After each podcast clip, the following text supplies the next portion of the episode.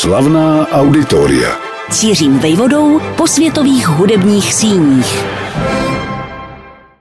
Hudba je řečí andělů, prohlásil před dvěma staletími skotský spisovatel a historik Thomas Carlyle. Nikdy a nikde to neplatí, myslím, víc, než o vánočních svácích v kostele. Během nich a samozřejmě už předtím, v adventních týdnech, se lidé scházejí v kostelích častěji než jindy. Kvůli jesličkám, vánoční výzdobě, za modlitbou, ale taky za hudbou. Zní tu svátečně, líbezně, inu andělsky. Samozřejmě, že nejvíc se rozléhá v chrámech a v katedrálách, mířících svou výškou málem k nebi a pod svojí klenbou nabízejících majestátní velebnou akustiku.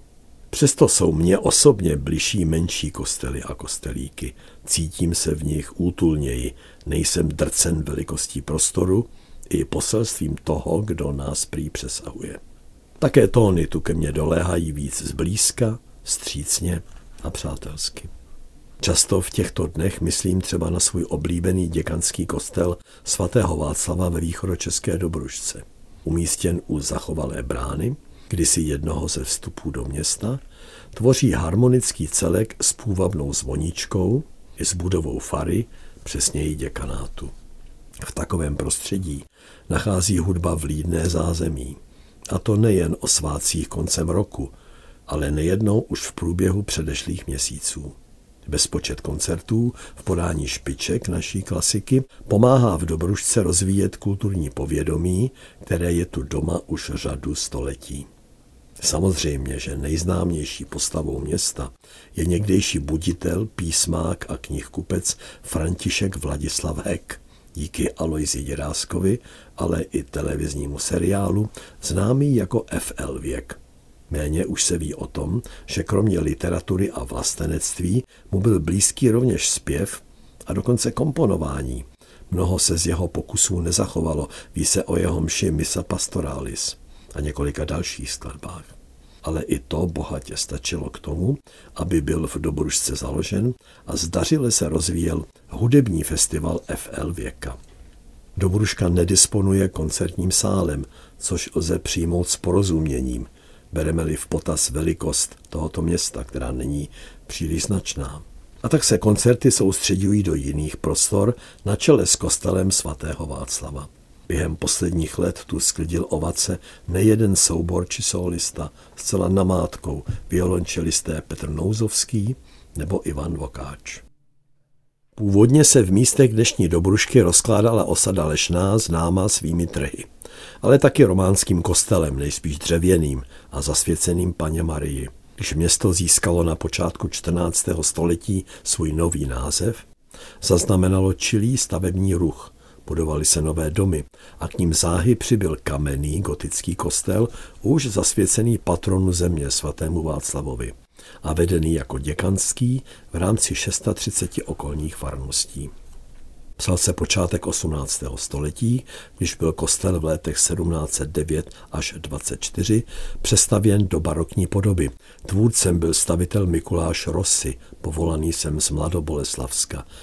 Jehož příjmení naznačuje, že měl italské předky. Zdařilý rozvoj města ovšem utrpěl těžký úder o sto let později. Černým dnem se do dějin Dobrušky zapsalo datum 9. května 1806. Tehdy vypukl požár, kterému padlo za oběť celé historické centrum a do značné míry i kostel svatého Václava. Obnova trvala dlouho, nedostávalo se potřebných financí, ale za to dodala dosavadnímu baroku prvky klasicismu.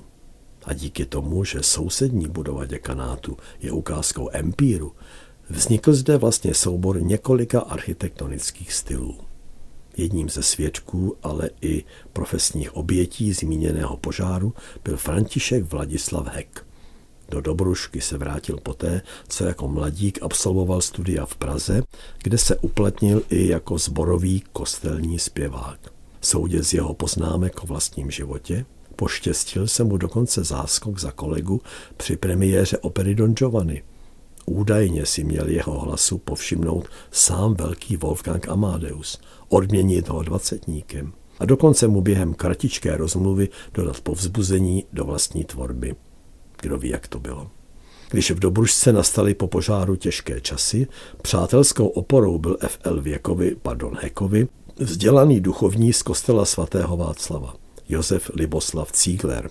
Patřil k vlasteneckým kněžím, zasazoval se o to, aby podobně smýšlející osobnosti absolvovali tzv. druhý křest, při němž si, tak jako on sám, zvolí a přivlastní druhé křestní jméno – jeho příkladu následovala Magdalena Dobromila Retigová, anebo jeho následník na dobružské faře Josef Mnohoslav Roštlapil, někdejší spolužák Josefa Kajetána Tyla a přítel Palackého či Rígra.